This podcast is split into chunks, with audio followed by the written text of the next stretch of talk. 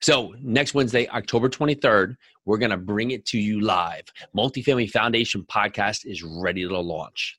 Imagine if you could not fail, if the foundation of your multifamily business had a blueprint that was built by the best. Well, this is what the Multifamily Foundation podcast gives you. We're going to bring you actionable content with tools to strengthen your multifamily business. From finding deals to raising money to asset management, we will give you a formula for success. Now, this comes with entrepreneurship, it comes with lifestyle, it comes with building yourself so you're ready to take down whether it's a four unit or a $25 million deal. We're going to bring you the resources to make that happen. Are you ready to build your foundation? If you are, listen in. Let's do this. This is the Real Estate Foundation, your show for massive action with proven results. Raise your life and your legacy with real estate.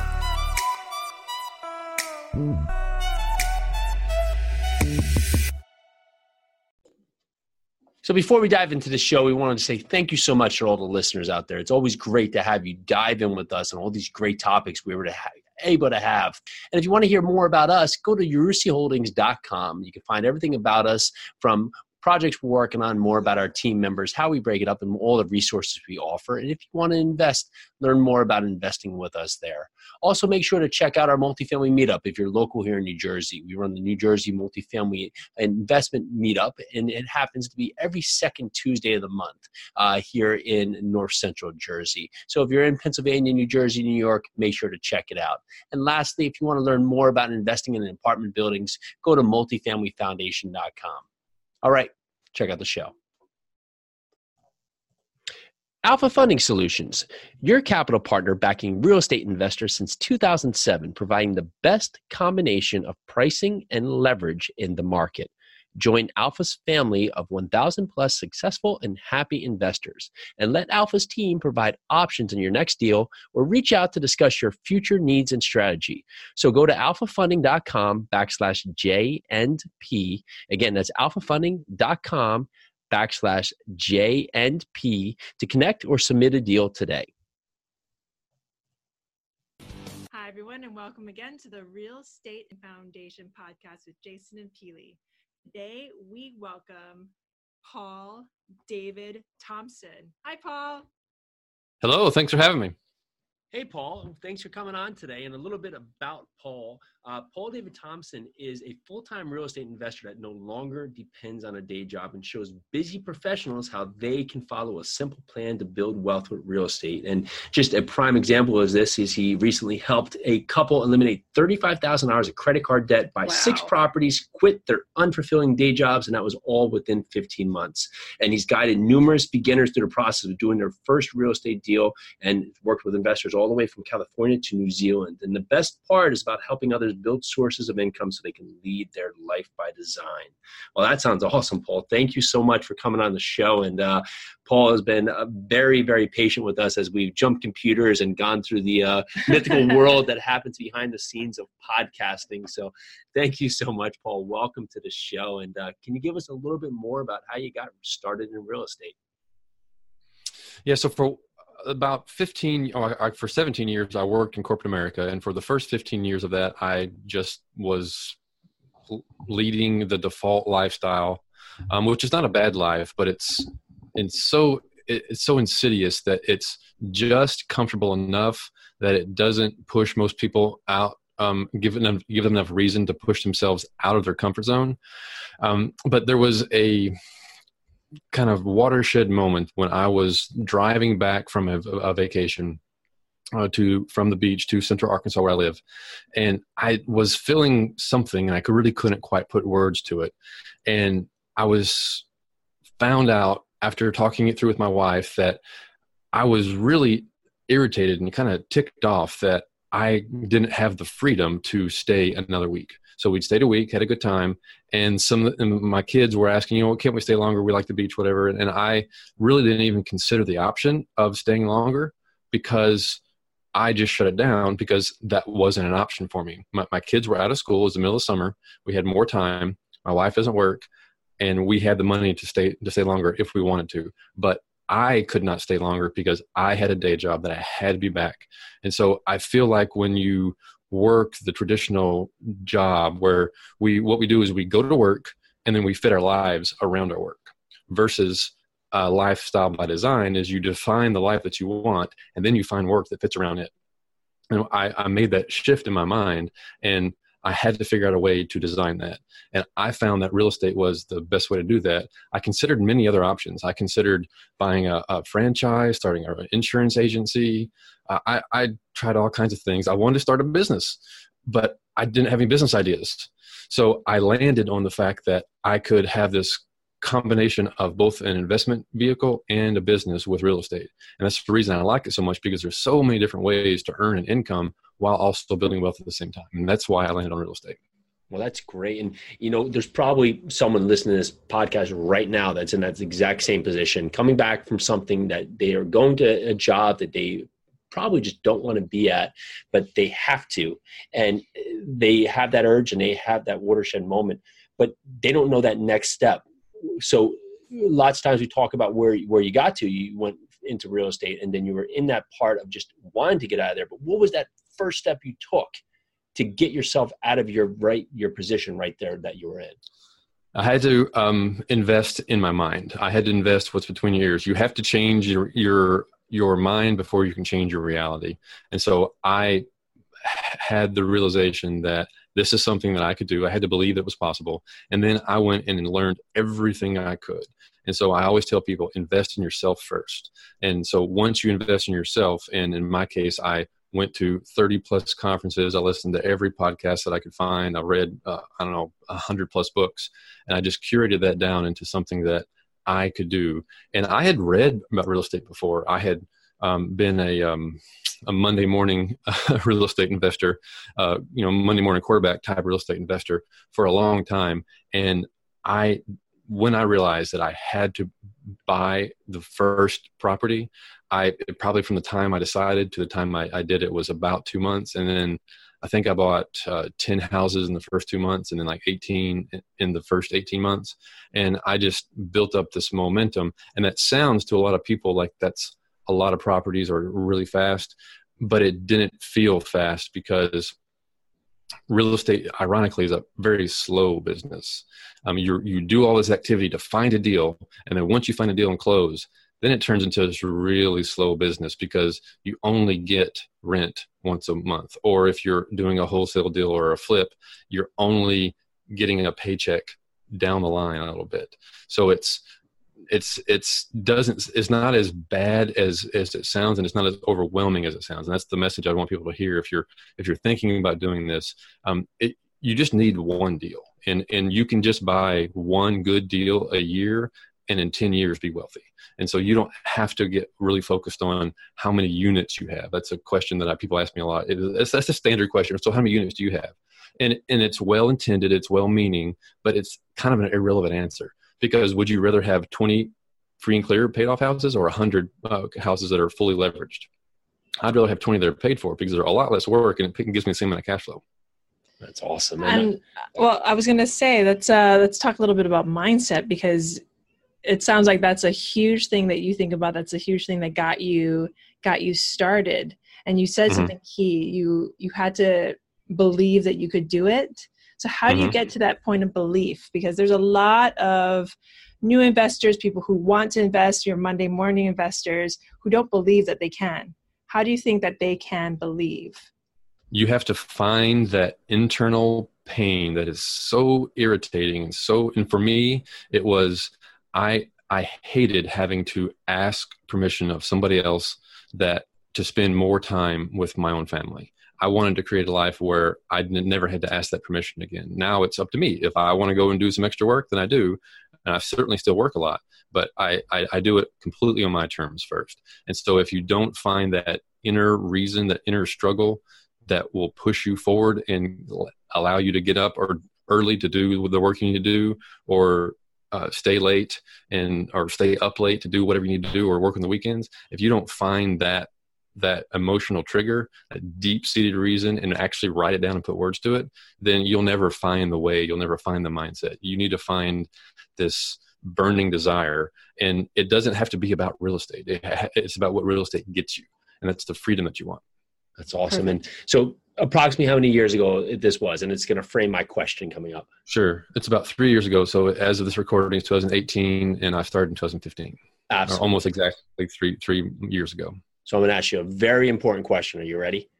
Yeah. How, with this change, going from full time job and what people would deem stability, going into a life of real estate and deemed uncertainty, did you Mhm. get your wife or significant other on board with this? That's one question that I I actually get quite a bit, and I wish I had a really uh, clever answer. You get that Yeah. all the time. Um, yeah. Yeah. Um, I my my wife is uh, super supportive, um, and, and she she tells me that if I had just continued working and done the traditional forty years doing a, a corporate job, then you know I, I it would have been fine, um, and she wouldn't have thought anything of it. Um, but we have a very good relationship, and and it's really important when you're taking that kind of big emotional step or or you're branching out that you the two of you need to be on the same page together. And it and it the one thing that uh the spouse oftentimes it's not always the case but usually it's the the, the, man that's wanting to do that and it's the the wife who wants um more uh, stability and security. That's just kind of the nature i think of, of the dynamic between men and women oftentimes but not always. But th- however that shakes out in your relationship you need some sort of re- re- reason why that other person is trying to do it what don't don't focus on what they want to do figure out why they're wanting to make this change and if you can both agree on the why then you'll get behind the what Yeah, and that's, That's a great answer. great. Because for everybody listening out there that has an excuse, I mean, so at that time we, we know Paul has uh, two kids, and uh, so they they were young kids at that time. He had a wife, he had a full time job, and he had just found that point of pain that was so great that he had to go away from it. But he informed a significant other, and they they made a choice together. And that's a lot of times mm-hmm. that we find is the one thing is that if the other person is just not certain what you're doing, of course, there's going to be disruption in your choice. So that's great. Really appreciate that. And let's talk about you said you, you went from almost uh, no houses to 10 houses in that first month. Can usually that first house stands out because it was like it was like oh, i'm gonna buy this house. Well i don't have any clue what i'm doing. Walk us through that Mhm. first property what it was and how it came about Okay, so what I did is I one of the pieces of advice you always hear, and I, I agree with it, is go to your local REIA, your Real Estate Investors Association group. And so I went to the local REIA, and I became a very active member of it, and I learned as much as I could. And one of the the guy that actually leads it now is is a real estate investor, and he does wholesaling as well. And he had a deal for, for that was a wholesale deal, and I bought it for thirty thousand dollars, and then I put ten into it, and then I rented it for six fifty. So very quickly, you know that, the, that that's a cash that's a cash flowing property, um, and I actually bought it with private money. And I found the private money through BiggerPockets. So the advice that everybody gives you is to go and network, go to REIA groups, and go and en- engage in BiggerPockets is really sound advice. But you have to do it carefully and with the spirit of service to the other person first not what can i get out, out, out of this conversation because you're you're new you don't have a lot to offer yet but you do you do have energy you have time you have interest and i would offer up anything i could think of. And and here's the advice that people say i'll do anything. Just let me just just teach me. Don't say i'll do anything. Go figure out what that anything is and offer it. Because when, when you say i'll do anything you mean well by it but what you're the other side is actually doing or, or what you're doing to the other side is making them think for you you need to go find the, the answer and you need because you guys are experienced and how often you get can i can i pick your brain? And or i'll do anything. Well both of those things are asks of me um, as a more seasoned investor now. And so put yourself in their shoes and what is it that they need? They, they they might need somebody running out and putting out signs for them i mean i would say i will go put out signs for you. I will go and buy them from home depot if you need me to but i, I just needed the number to put on there and i'll go do it. And so that's the kind of thing that you offer to a more seasoned investor I love that. I love the. I love your take on value add. Um, come from a, a place of service. How can you serve the person that you want to work with? That's a great, great way to come at it. Yeah, I love that because a lot of times you're right. I mean, everybody's busy. So if you give us another task that we have to provide a service, if you come up to me and say, "Hey, um, I see you're marketing in this area. I'm going to go out and put out signs for you, and uh, can I just see how the process is working?" Well, that becomes something that's beneficial for both parties. So that's a great. Right. Thank you. And a great Right. golden nugget that uh, Paul just mentioned is, you know, the thing that everybody says: go to your REIA, go to go and find a mentor, read books. We're not we're not reinventing the wheel here. This is all stuff No. that has been done. We're just basically taking from the best, revamping it to the way that works for you, and then Yep. pushing forward. Don't reinvent the wheel. Go and figure out what is working for other people and use it. So Success is your- leaves clues. Yeah, Yes. absolutely right. Thank And you. Leading on that, how has your business now evolved over the last three years? It has evolved quite a bit because when I first started, I was very much in acquisition mode, and I bought and I was uh, I went into it with almost this religious dogma of I will only do buy and hold because that's where r- serious wealth generation happens, and that's what I wanted in order to be able to replace my day job was another stream of income. So I wanted to get that very quickly.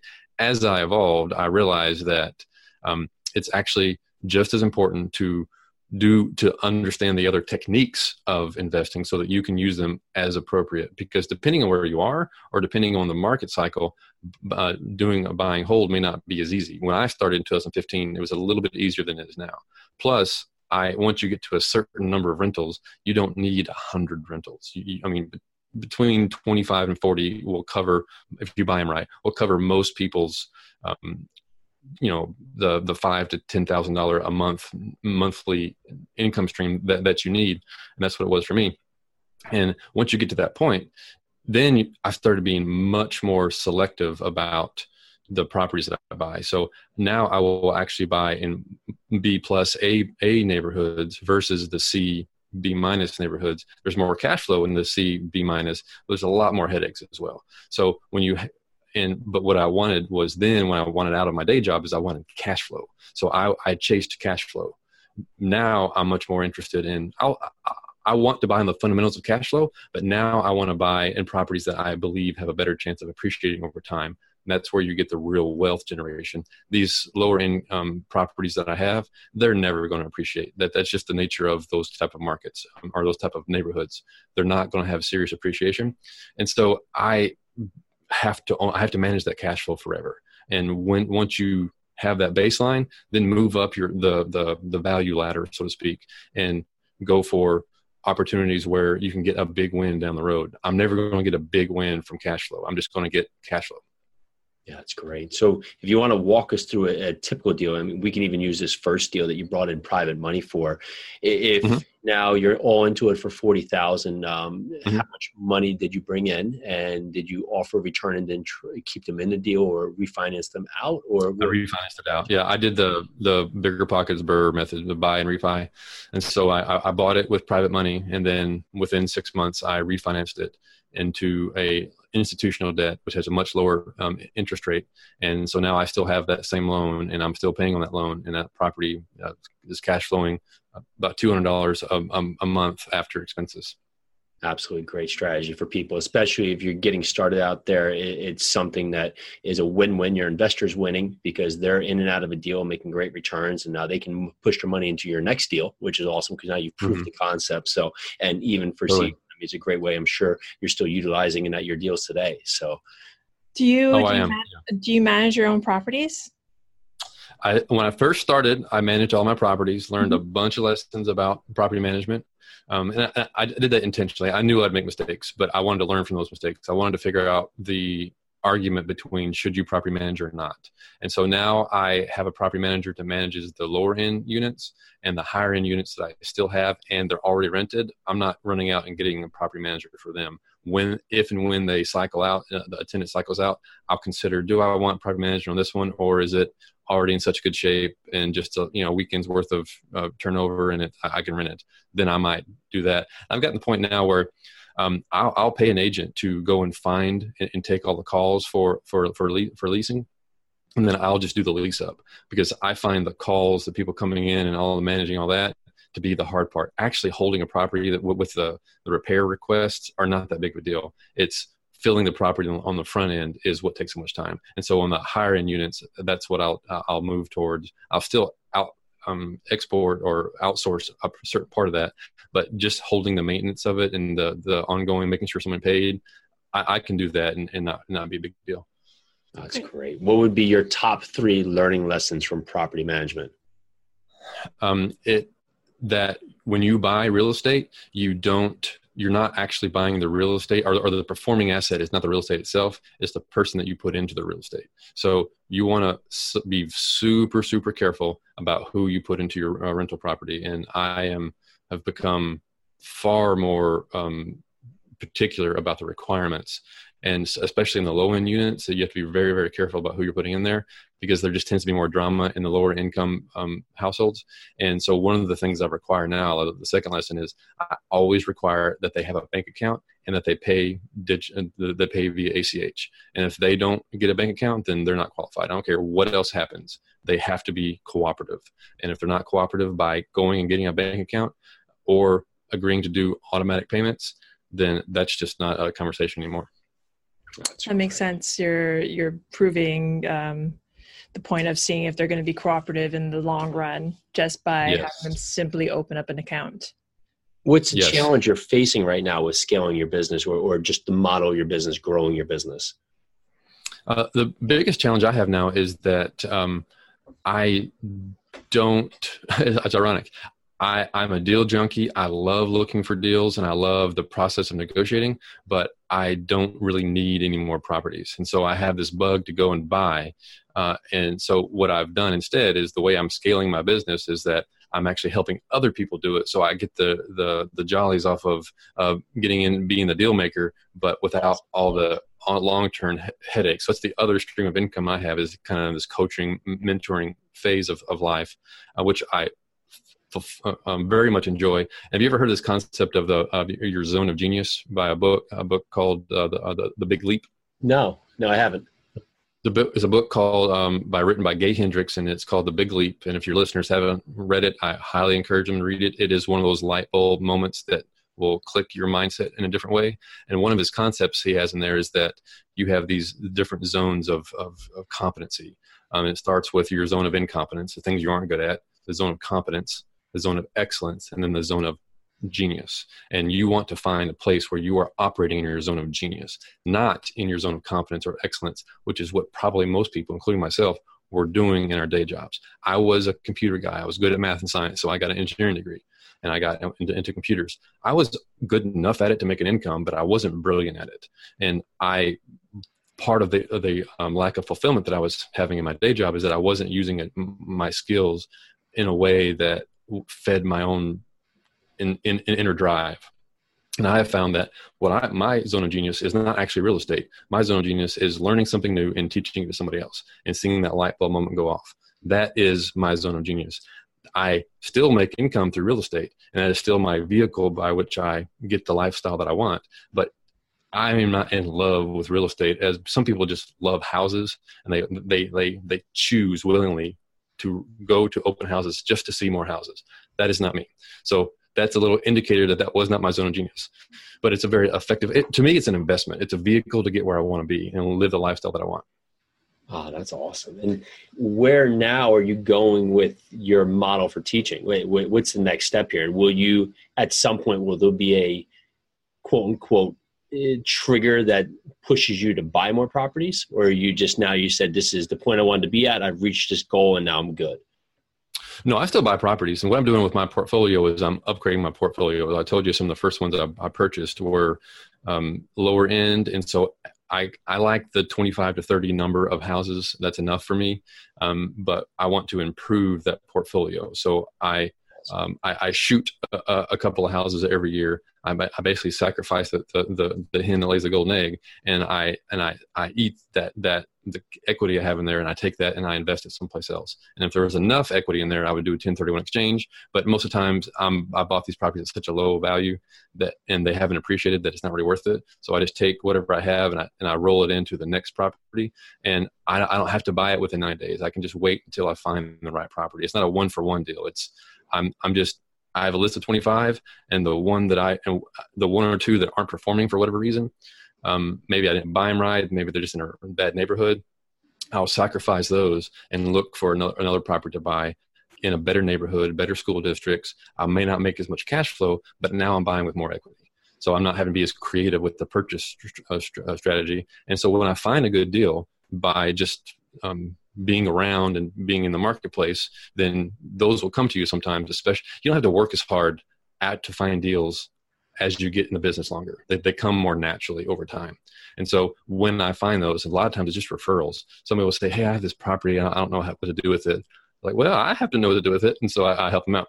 Um, and so I end up buying the property. And then when I do that and I start getting more properties, I think, well, maybe it's time to start selling some of these houses that aren't performing as well. So that's kind of like my evolution of managing my portfolio. That's great. So, in the three years that you've been doing real estate, what's the biggest challenge that you've faced? Uh, at first, it was um, knowing how to negotiate. That was probably I didn't have a lot of experience negotiating. I was uncomfortable making offers that were so low or asking for discounts after I got the property under contract. Now I've become much more uh, accomplished at that. Now it's um, I would say consistent deal flow and uh, effectively using my time. I, I don't at this point now I don't really enjoy going and looking at houses. That's you know driving an hour round trip to go look at a beat up house is not an idea of fun for me. So what I do is I outsource that to other people. I use air quote bird dogs or I partner with other people. And so there are younger people coming to me a lot saying I want to go help and I, I want to learn. And I say, well, I'm, I, I got a deal for you. And uh, I say, you go run around, you spend your time looking at houses and I might go with them once or twice to to let them know what to look for. But I'm not a house guy as far as I'm. I, I can't build a house with my bare hands, and I'm, I'm not a handy guy. I I use other people to do that for me. I, I use I get several reports on every house I buy, so to help a third party help confirm for me the suspicion that I have about, about the property or, or, assumptions I make. And so that's the the the strategy that I like to use because I am not going to go study houses and be this brilliant um, um, handyman that just does not interest me but there are a lot of people out there who will willingly give that information away or will sell it for a very cheap rate compared to what i can make per hour that's amazing now where do you see your business going over the next five years so I will. I'm in kind of this um, uh, debt pay down mode, like upgrading my portfolio in debt pay down mode. Um, I don't want to take on more risk with more debt if I don't have to. Um, and I, I want to um, lower my uh, loan to value ratio, so to speak. Um, and then I'll always look for more deals and then help other people do their deals. And I, I kind of do that with, I'm moving more into the notes and the paper side of, of, of the business through my IRA and the Solo 401k. So people come to me and say, I have this deal. I don't know how to make it and I, I become the third party catalyst to help the deal happen. Sometimes it's just my knowledge sometimes it might be actually money from my ira as, as a note.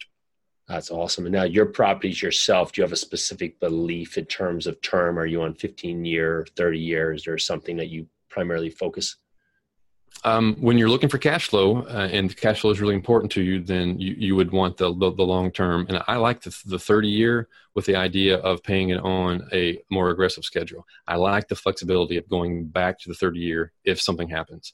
I'm, I'm always nervous when people get a 10, 15, 20 year uh, um, term, but and have very little cash flow and they're trying to pay it down real aggressively and what happens if you can't make those payments? Your house of cards can come crashing down pretty quickly. And you can get the same benefits. I mean the interest rate's a little bit higher but i, I the, the risk premium is worth it to me to have the longer term and then pay it down more aggressively. That's awesome. Now if you're looking to be possibly a new investor who's listened to the podcast what would be one actionable step you could give them today to get started in real estate if you don't know anything about real estate right now, um, you need to go learn. You need to go be around people who know about real estate. And there's a lot of free advice on YouTube. There's a lot of free advice on on podcasts like this right here. And the idea is to set a 90 day goal and say that I am going to make offers in those nine days. And so the, the, the, what you want to measure is not how many deals you have. That, that's a lagging measure. You want the leading measure, which is how many offers are you making. And the first question I always ask people is, how many offers have you made this week? Well, they give me this long story about there wasn't one. It's like, I don't care why. How many have you made? Yeah. That's the measure of success in being a successful real estate investor and getting started. You have to have the audacity to go out there and make an offer for a property for which you may not have the money for. And that scares people. But I tell them, you do that when you buy your personal residence every single time. And almost nobody buys their personal residence with all cash. And you don't have the money secured yet. You have your credit's been checked. That's it. That pre approval letter does not secure money for you. That pre approval letter only secures the idea that you have your credit worthy. Okay, Then, when you actually get the property under contract, then the bank actually does, puts it under desktop and running. Then they send it through committee, and then they secure secure, secure the, um, the the money for you. You're going to do the same thing within investment properties. Go and make an offer. The actual getting the property under contract that is something that of value. Then you can go find the money. That is some great advice right there. And that's advice that we actually subscribed to when we first started. It got to the point where I was just like, an offer a day. I'm doing right. an offer a day. It, as long as the numbers work, if I have to offer $100,000 less than what they have it listed for, then oh. I'm putting it in. And I'm going to have a lot of people angry at you. I mean, if anybody like subscribes to this and does an offer a day, you're going to have a lot of people yell at you yeah. do your numbers, do them correctly, mm-hmm. put in the offer. If they say no, great. Just be like, oh, well, you know, move mm-hmm. on, or say, keep my number. The offer is on the table if you yeah. need to revisit it. But that's right. Yeah, you never out. never tell anybody take it or leave it. You just make an offer and say, "Oh well, you know, well, I, I like to give three offers. Um, yes. Um, I, I, do a three option letter of intent, and so one cash, and then two seller financing offers, mm-hmm. and then I say, well, which of these is most to your liking? Instead of saying, do you want this, yes or no? Because when you have this yes or no conversation it, it, you're not in the position of exactly. power but when you give them three options then that cash offer that's so low actually somehow becomes more favorable and then that ends up giving them three two other offers that are seller financing but have higher values or higher prices ends up pushing in, them back to the cash offer and softening the blow somehow Oh, it's amazing. It's Fantastic, fantastic. Well, Paul, this has just been so much information today. Are, are, there just a few more questions for you? Are there some words you live by? Yeah. Um, ironically, there's a, a, a, kind of a philosophy that I have is that I lie every day. And it's an acronym for L I E. Um, I, I learn something new every day. Um, I invest in the future. I, I invest, I apply what I've learned. And three is I always find a way to enrich somebody else's life. And if I, when I lie down at night, I ask myself, did I hit those three? Mm-hmm. And then I think to myself, did I tell a lie today? If I didn't tell a lie, I did those three things, that day was successful. If you do that enough times, good things happen. That's that is great. An awesome, awesome words to live by. Lie, learn new every day. Invest in invest in your future and enrich some, someone else's future every day. That's great. So I have one more question. Mm-hmm. Can you now go on a vacation and not have to worry about coming back home? Yeah, yeah. In fact, we went to um, uh, Costa Rica for two weeks. The first time I took a vacation for longer than ten days in my life. And so we, we took um, me and my wife and four and two kids. We all went to Costa Rica, um, and we were there for two weeks. Uh, we had friends that were down there studying um, uh, Spanish in a language school, and we did the whole Costa Rica experience and it was very lazy slow travel. We weren't trying to like cram everything in. We just took our time. And had no agenda and we could have stayed longer but we had had enough time so we, we, we came back and kind of enjoyed life. That's Fantastic. awesome well paul thank you so much for your time today. If others want to connect with you what's the best way to find you? Well actually um, i have a website called uh, pauldavidthompson.com and i have a uh, URL just for your listeners. That's pauldavidthompson.com slash REI Foundation. Amazing. Fantastic. Amazing. Paul, this has been incredible. Well, thank you so much for being on, yeah. Paul. You gave us so, so much value. Well, thanks for having me. I, I hope I enriched your life. Yes, Absolutely did. Definitely. Thank you very much. So, this is the Real Estate and Foundation podcast with Jason Pili. Thank you again to Paul, and thank thank you to everybody who came in and listened today. We're so grateful. Bye now. Bye now. Alpha Funding Solutions, your capital partner backing real estate investors since 2007, providing the best combination of pricing and leverage in the market. Join Alpha's family of 1,000 plus successful and happy investors, and let Alpha's team provide options in your next deal or reach out to discuss your future needs and strategy. So go to alphafunding.com backslash J and P. Again, that's alphafunding.com backslash J and P to connect or submit a deal today.